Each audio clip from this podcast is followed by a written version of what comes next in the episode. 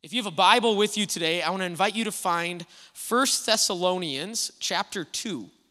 All right, 1 Thessalonians chapter 2. Uh, we are starting a new series today, uh, and we are calling it This Is Us. All right? Uh, yes, I am aware that there is a TV show with that title. Uh, no, it is not about that. All right? I have not really watched that show much at all. Uh, I do know all the spoilers because everyone talked about it all the time. Um, my wife has watched it, all right? So, not at all what this is about.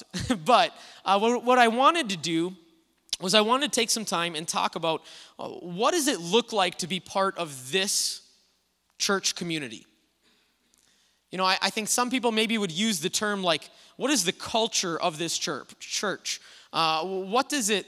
What are the main values? What is it? What are the things that really make us tick as a church? Um, and I'm not talking like theological stances on certain things. Uh, I'm not saying like you know this is this is what we believe. I'm saying how do we actually act and, and interact with each other, treat each other. Uh, what is like some of our main focuses that we try to do as a church? All right.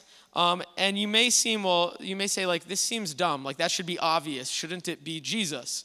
And I'd be like, well, yes, I agree with you. Um, but I, I, and we're going to talk about that at the end of the series, but I think that there's something more here because um, almost every church, I think, would say that their main focus is Jesus, right? If they don't say that, you probably want to start asking questions. But at the same time, every single church, if you've walked into a different church anytime in the last five years, like you know that every church feels different. Every church is a little different. Every church values different things. And so obviously it goes beyond just like Jesus being the main thing. Okay? And so so what is it that defines a church and makes it the way it is and and makes it that community? And so we're going to take 4 weeks and what we're going to do is every week we're going to look at a single statement, all right, that, that I think kind of defines this community and something that we are striving for. And my hope is, is that these are not just like cutesy little phrases uh, that a church puts on the wall because, you know, that can happen. Like I see it all the time, like these generic, cute little catchy phrases that actually, when the rubber meets the road, they don't always seem to hold up. Okay, and, and this is not like, this isn't an indictment of other churches uh, and being like, oh, we aren't shallow like other churches that have a little statement like that. I'm not saying that at all. Um, instead, I think that every single day, uh, every single follower of Jesus and every single community of believers has to decide am I going to wake up today and live up to these statements that I have made about my faith? You know, I say that I've given my life to Jesus, but the reality is every single day I have to wake up and essentially surrender my life to Him again, right? Otherwise, you get out of bed and, and you're just really focused on yourself. And some days I do a great job of this, and some days I don't. And so that's, that's the reality. And it's the same for a community of believers. Okay, we just got done going through the letter of Ephesians, uh, and the Apostle Paul made this statement in the letter. He said, I beg you to live a life that is worthy of the calling you have received. Okay, like you need to live in a way that honors what Jesus has done for you and honors now the responsibility that I have to respond to that. Because when you decide to follow Jesus, there are responsibilities that come with that. Maybe you didn't know that. All right, and, and you need to live up to some of those responsibilities. So, as a church, when we make these statements about who we are, um, any day we may fall short of this statement. And the reality is, we probably will. But this is what we are striving for, this is where we are going. All right? You know, I'm not going to give up because I don't live up to exactly what I should do every single day. Instead, I'm going to get back up, I'm going to apologize, and I'm going to try and honor him more every single day. And as a church, we gather together, we spend time together, and we can live up to some of these claims that we are making, or we can fall short. And we are always going to have moments where we fall short, but what are we doing about it? As a church, as a community, what are we doing about that? Because so many people want nothing to do with the church. And, many of them will make a statement that says, like, well, I don't want to be part of that. That's just a bunch of hypocrites. It's a bunch of people that say one thing and do another thing. And the reality is, like, they're right. The hope is, is that maybe they're wrong more often than they're right. But there are going to be days where you can look at me and point at me and say, yep, he doesn't do what he says he's going to do. And the Apostle Paul uh, it says the same thing in one of his letters. He says, I want to do this, but instead I'm doing this. And so, you know, eh, we're in good company when we fall short still. It's how do we respond to that? All right, so when a church makes a statement like, love God and love people, but I walk through the doors of the church and it feels incredibly cold, like I don't belong, like everybody else knows each other. And that's why what we always say is we're a church family, but we're a church family expecting guests because we always want to have that opening for people to become part of this. Because families are often closed off and they feel exclusive. And that's not the feeling that we ever want at our church. All right? And, and so instead of a church becoming a social club where people are trying to just gain certain status and keep that status and you know, I, am the one that behaves the best here and I've been going here the longest. Like, instead of that, we want to look at, okay, how can we live up to some statements about this community? So, we're going to jump into this series, and today uh, is going to be the first statement, but I'm also going to be laying uh, just some basic groundwork and a foundation for how we need to approach this idea. All right, and this may be new to you. Maybe you will figure out whether you think that this community is actually for you or not. Maybe, maybe this is your first Sunday, or maybe you've been coming a short amount of time, um, and, and, you may hear some of these statements and be like, ah, I don't know if that's what I want to be part of. And that's okay. Like I, I've stopped like apologizing for, for where we feel like God is leading us if someone else feels like God is leading them somewhere else. That, that's okay and it's, it's not necessarily a bad thing. And so uh, we're just going to kind of look at this. I'm excited about this.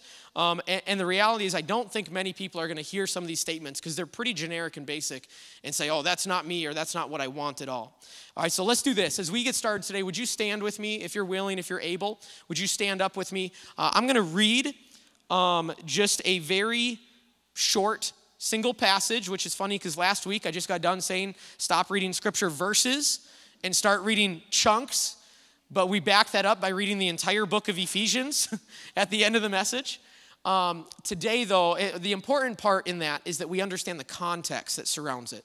When we take individual verses out of the context, that's where things start to get messy. Um, and so we're going to read just a verse here in 1 Thessalonians 2. Um, and, and, we're going to kind of understand a little bit of this. This is the Apostle Paul writing to a church in Thessalonica, and he is talking about how he is showing love to that community. All right, so, so here's where we are 1 Thessalonians 2, verse 8. We loved you so much that we shared with you not only God's good news, but our own lives too.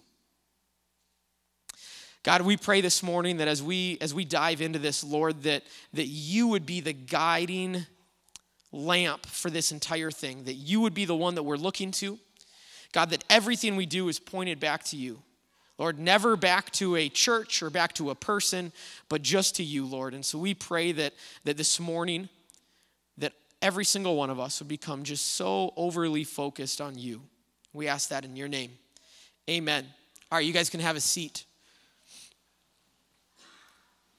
So, as we talk about uh, what it means to be part of this church or the way that we would describe this community, uh, we have to understand that within the idea of a church is the people right? And I think we, we kind of understand that a little bit better. Like, yes, there's an organization that is called River of Life Church that is a 501c3 nonprofit, all of that type of things. Um, but that isn't necessarily the church, right? Like, we understand this. The church is us, the church is the people. And that may sound sort of like the classic dorky answer, but, but it's important. And here's why because you can't say something about the church that isn't true of the people and expect it to be true of the church.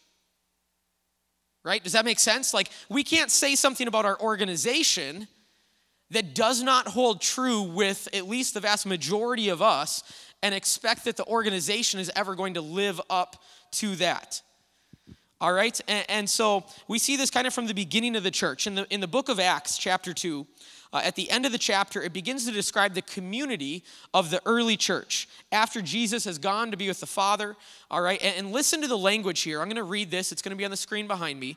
listen to the language that Luke, the author, is writing about the first community, about the first church. Uh, he isn't talking about it as an organization, he is talking about uh, a bunch of individuals. Okay, so uh, Acts chapter 2, starting in verse 42, he says this All the believers devoted themselves to the apostles' teaching and to fellowship and to sharing in meals, including the Lord's Supper and to prayer. A deep sense of awe came over them all, and the apostles performed many miraculous signs and wonders, and all the believers met together in one place and shared everything they had. They sold their property and possessions and shared the money with those in need. They worshiped together at the temple each day, met in homes for the Lord's Supper, and shared their meals with great joy and generosity, all the while praising God and enjoying the goodwill of all the people. And each day the Lord added to their fellowship those who were being saved. All right, it says all the believers devoted themselves. Thus, the church devoted itself. A sense of awe came over all of them. Thus, a sense of awe came over the church all the believers met together. Thus, the church met together. All the believers sold their property and were generous. Thus, the church was generous. They, they worshiped together. The church worshiped together. All right, so as we go through this series, as we talk about the church, River of Life, we need to understand that what we're really doing is talking about us. As we talk about what we think is true of the church, we need to be talking about what's true of us. And, and if some of these statements over the next few weeks, if they don't seem to accurately describe you, uh, and I would expect this maybe for some of the points in this series, all right, then you should process that a little and ask yourself the question of why doesn't it describe you?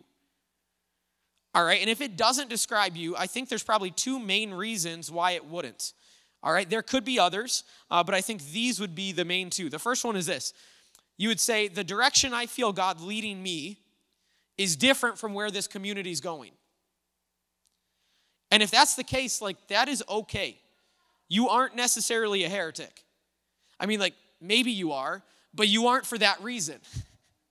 All right, maybe you have beliefs that are just wild and crazy, but just because you disagree with a church or the direction of a church um, does not mean that you necessarily are completely in the wrong.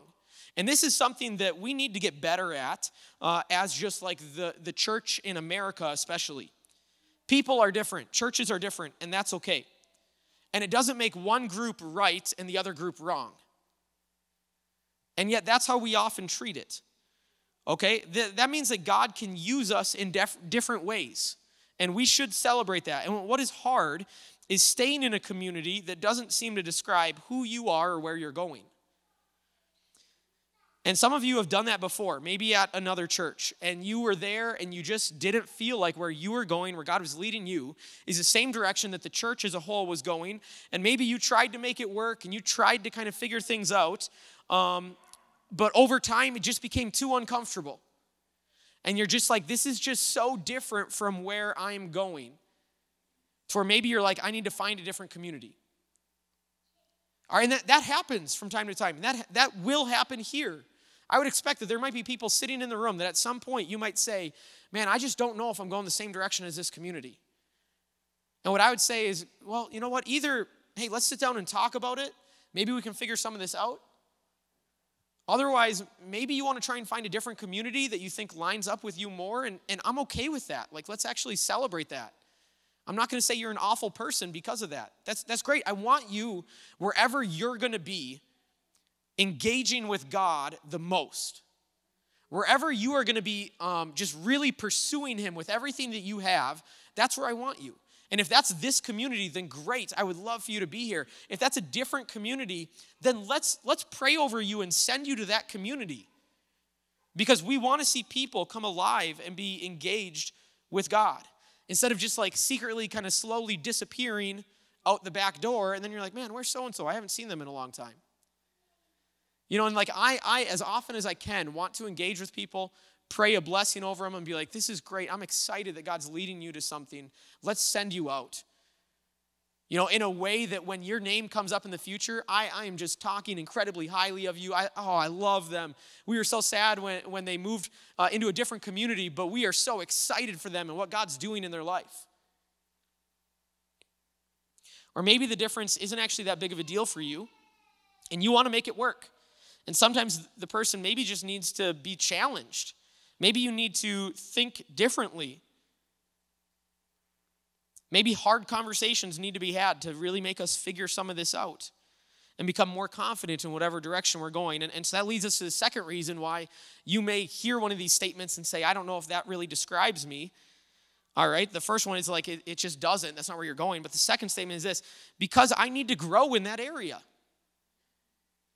This is me all the time. I, I, I, read through things in the Bible and I'm like, oh, that's amazing. I want that to describe me, but I'm not there yet. And I need to grow to get into that area.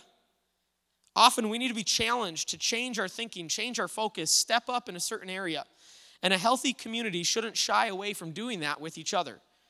So, as we go through this series, we are describing our church, but we are hopefully also describing us, and we are describing what someone needs to be willing um, in order to be, be part of this community. All right, and so here's the first statement about this community um, that I'm going to make for this first week here. We're going to make one each week, and each one of these statements is kind of a, a what we do, but then also a how we do it. It has like two parts to it. All right, you'll understand it when you see it here. So, this is the first statement.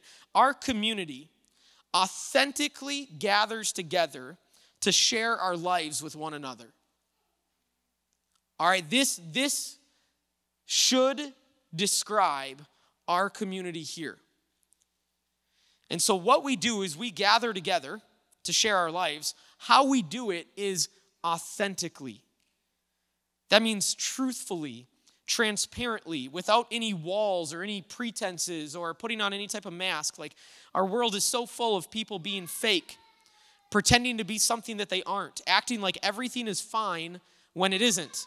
And we want people to think the best of us, so we show them the best of us right? Like, this is the big complaint with social media. Like, when was the last time you saw someone post a selfie with the caption, like, I really looked like trash today, so I figured I should show everybody how bad I looked?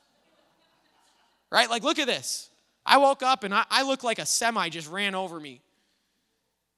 That's, that's not what social media is. Instead, it's the highlights. It's, oh, look at this best thing. Look at this. My entire week was crazy and hectic, but here's this like 10 minute little, like, I sat by a lake and it was peaceful and calm, and that's the one picture you see. The rest of the week was awful, you know, and like, you know, or how many times, like, you know, it, it's like the false humility posts where someone's like, oh, my house is so messy and life is so hard with little kids, but it's worth it. And there's like a picture of a little kid perfectly smiling with like two toys around them. And you're like, okay, come on. Like, if you're saying that's messy and hard, you know, like where's the person that shows like the picture, you know, or a video of you losing your cool because one of your kids just hit the other kid over the head with a plastic toy for the sixth time today.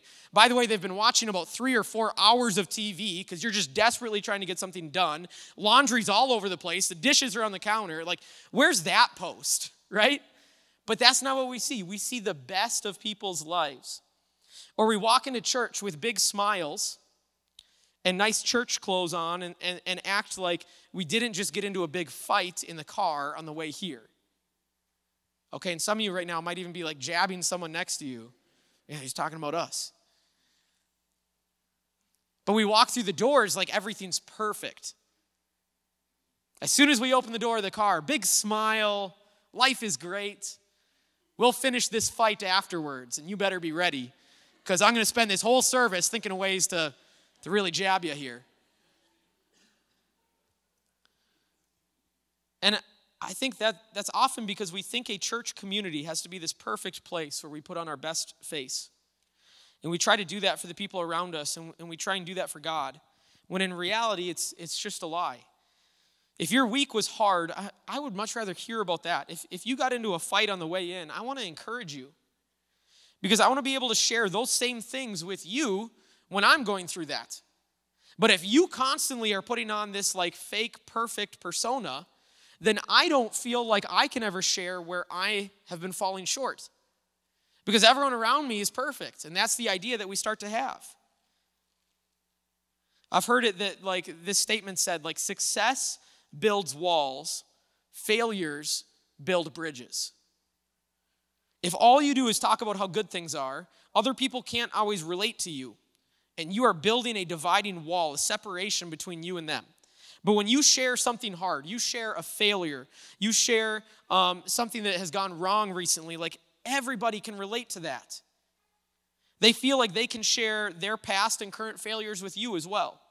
So when we pretend like everything is good, we actually hurt ourselves because we don't get the help and encouragement we need, and we hurt others because they feel like they have to live up to our fake standard that we have now set. And if we approach God with this fake pretense, how can we ever grow? Or maybe we, we only approach God when we think we are living the right way and doing our best. You know, the amount of times I've heard someone say, "Oh, hey, pastor, I'm, I'm going to get back to church. I promise. I got to, I got to, I got to get some stuff pulled together. I got to get my life figured out. I got to, you know." And, and they feel like you have to be, everything's going perfect when you walk through the doors. That teaches us that we can't approach God when we've screwed up, and that's so far from the truth. The story of the prodigal son returning home after you know taking his father's inheritance and squandering all of it spending all of it. And, and if you've heard the story like he's walking home and he's literally rehearsing okay what am i going to say to my dad?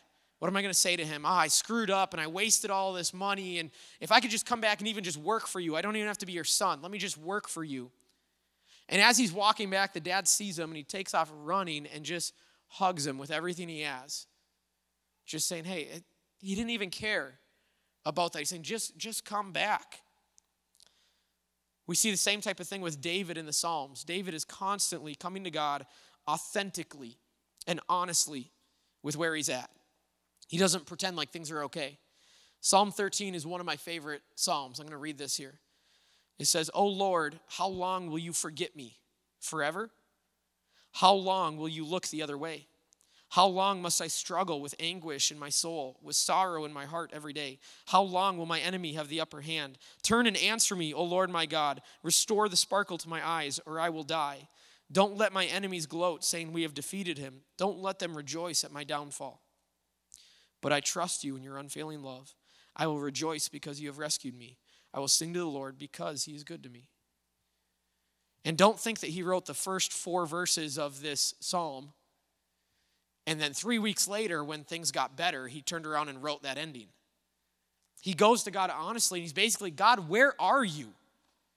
I'm doing everything I can to live the way that you've called me to live, to come close to you, to follow you. Where are you? Because my life is a mess. And I would have thought that if you were here with me, my life would look different. That, that's what David is saying here. And you can read through tons of other Psalms that look like this David coming honestly to God. But then I love this at the end. While he's still in that spot, he says, You know what? But God, I trust you. I trust you. And so David just starts yelling at God in his Psalms so often. And, and, and so do so do the like, that's okay for us to do that. To go to God honestly. And so I, I love this verse that we read at the beginning. Paul referencing how he interacted with the church in Thessalonica. And he says, We loved you so much that we shared with you not only God's good news, but our own lives too. How often at churches are people just purely focused on we got to preach out of the Bible, we're going to sing together, and everything we talk about has to do with God? And that feels a little bit fake. Like I want to go beyond that. I want to I want to share parts of my life with people. I want to hear what it is that you spend your week doing. And here's the interesting thing about this verse like the word, the Greek word that's translated here when he says, but we shared our own lives, the word translated for lives, it's the Greek word psyche. All right? And that word is translated to lives or life about half the time, and the other half of the time it's translated as soul. In 1 Peter 1 9, like psyche is the word that that is used when it says the reward for trusting Jesus will be the salvation of your soul, of your psyche. And so I hope that paints a picture of a depth that Paul is talking about here when he says, I shared my life with you. He's saying, when I was with you, I, I loved you so much that we, We didn't just talk about the superficial things. We didn't just talk about the Christian things. Like we shared everything. We talked about everything. We invited you to be part of our lives at the deepest level possible. And, and this is a picture of a church that when we gather, we don't just talk about, you know, how good or how bad the weather is. And we're Minnesotans, so we have to do that. You know, it's just how you have to start every comment is how good it is, how bad it is, how you hate it, how you love it. That's okay. But do we stop there? Do we move beyond that? Do we move into things? You know, we go beyond just like, um, you know, how is the weather? Or how busy are you currently in life? Or, hey, did you catch that game that the Vikings had? And, and I say no because I have enough other things in this world to be depressed about without watching Minnesota sports teams. and, and I'm guilty of this, all right? Like, I hate that, especially on like Sunday mornings, it feels like things are, are so rushed and you have such little amount of time to try and talk to as many people as you can that it's two minutes of just hitting the most surfacey level things ever. All right, and that's why, like, as you're as you're part of our church, you will hear us say, like, Sunday mornings is not enough. Sunday mornings is not what it's about. Sunday mornings, if all you do is Sunday mornings, I guarantee, if it's your first time here today, and if all you do is Sunday mornings, in three months, you're gonna be sitting here saying, Man, I just don't feel like I'm connecting. I don't feel like I'm getting to know people because Sunday mornings is not enough. We want to be a community that goes deeper than that. And, so, this statement, the fact that our community authentically gathers together to share our lives with one another. Like, we want to be real and authentic with each other. We want to share our lives with each other. And in order to do that, we actually have to spend time together. And that means gathering consistently and faithfully on Sunday mornings, but it, it doesn't stop there. That should be where it starts. Okay? Scripture says, like, don't forsake the gathering together. But but it should not stop there. It needs to go beyond that. It starts with, with this time being like consistent and a priority in our lives. But then beyond that, it goes to getting together. It goes to sharing meals together, sharing our homes, uh, being in life groups or serving on teams together, like actually being friends. And friendships can't be forced, like it takes work. I wish so badly you could just show up on a Sunday and immediately have a bunch of friendships built, but it doesn't work that way. You have to put in work. You have to talk to people you don't know. You have to share hard things. You have to make time in your calendar. Relationships have to be a priority. You can't just come on Sundays and think that, that, that this statement will describe you and your relationship with this community. Sunday mornings aren't enough. If you don't know anybody, come talk to me. I'm going to put you as a greeter. One of the best ways to get to know people, right there. There's a church that I served at out in Pennsylvania for a while, and they, uh, they that was a regular practice. Where like once someone had come to the church twice, they were already asking, "Hey, do you want to be a greeter?" And they're like, "I don't know anybody." You're like, Great. That's how you'll get to know them. And they just throw people out, and like, there's something about being a regular at a church and walking in, and someone greets you, and you're like, I don't even know who you are. This is amazing. Who, who, what's your name? Like, and so it forces some of these things to happen. No one else can do this for you. Like, you have to be the instigator in relational things. Worship team, would you guys come? I feel like sometimes as adults, we haven't outgrown our childhood playground tendencies. Okay? And this is what I mean by that. My kids will go to the playground, and there'll be other kids there. And my kids will play with those kids for hours. Hours. And then I'll be like, hey, Ruben, who, who's your friend that you were playing with? I don't know. Did you at least ask their name? No. You know, and, and on one hand, that's great that they can like spend time together and they can focus on those things and not feel like, you know, they have to know each other's names. But at the same time, you're like, come on, just introduce yourself. Like, what if you want to play with them again? You can, you know, like, and I think we do that too. And what happens is you start to you start to build this feeling like you did create connection with somebody, when in reality you never did. Right? And we have this. Kids do it, but adults, we've hung on to this. Like one of my all time favorite, one of my sons, the middle one, we're, we're at a volleyball game at the high school and we're sitting there and and this girl comes over and keeps like hanging out with my kids and i think she was in his class. And they're talking and she's hanging out and she's just following them around. They're going around the gym they're going out to get popcorn at concessions coming back in. She's there the whole time and, and she knows his name. She's like oh arvid i gotta go to this i gotta go to that. And and uh, and she's like okay i gotta go back to my parents. I gotta talk to them quick. And this had been like 30 minutes of them hanging out. And i'm like hey arvid who, who's your friend? I don't know how, how does she know you? Well, i think she's in my class. What's her name? Broccoli or something like that? I'm like, I love you. I guarantee her name is not broccoli. Like, I don't even know what name you're going for here. If it was like Brittany or like, you're like, how do you think her name is broccoli? I don't know what her name is, but I guarantee that's wrong. And yet, I think we do the same thing as like people in a church where we come, we gather, we want to be part of a community, but we never put ourselves out there. It's like middle school dating, where like eventually you have to put yourself out there. You have to take a risk. You have to say, hey, here's my name. What's your name? What are you doing for lunch today after church? You want to go to the countryside and grab lunch? You want to get together? What are you doing during the week? You know, we have to put ourselves out there and build relationships so you can have those feelings that you're connected with people. And I think when we don't do that, we have this surfacey feeling. And then all of a sudden, something happens in our life, and, and, and someone we love passes away. And no one contacts you, and no one even knows about it. And we're sitting there saying, Wow, man, I thought this, I thought this community cared about me.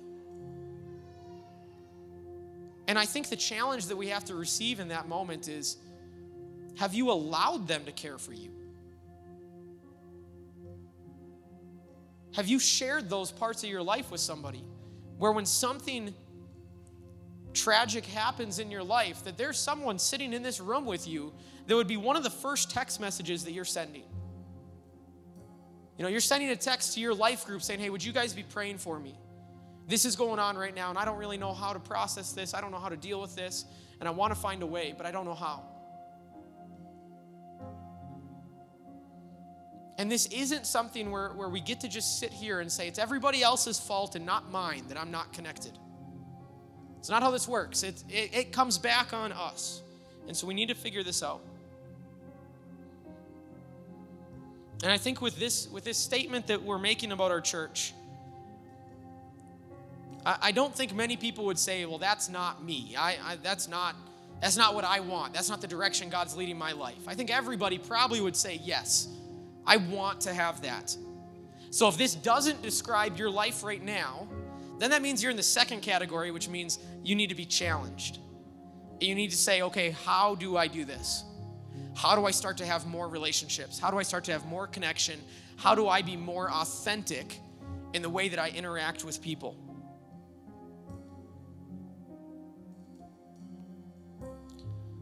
Maybe I want to come a little earlier on Sundays or stay a little later instead of running out right away afterwards. I'm going to get to know people. When life groups kick off next month, okay, I'm going to make a priority to sign up for a life group, get to know some people. I'm going to make it a priority to have these relationships because they don't just automatically happen And so here's what I want to do. We're gonna the way we're gonna start closing our services, just at least over the next month here or so, we're trying this out, is we're gonna go back into a time of worship. Our prayer team's gonna be around the room, and maybe there's something now that you're like, I, I need to pray about this, or maybe I just need to spend time right now with God and I need to respond, I need to process this. Another thing that we're gonna have available, we do communion on the first Sunday of the month together as a full group, and we're still gonna do that. But I understand that sometimes maybe you missed it and you, and you feel like you were missing out. We have communion available just in the back.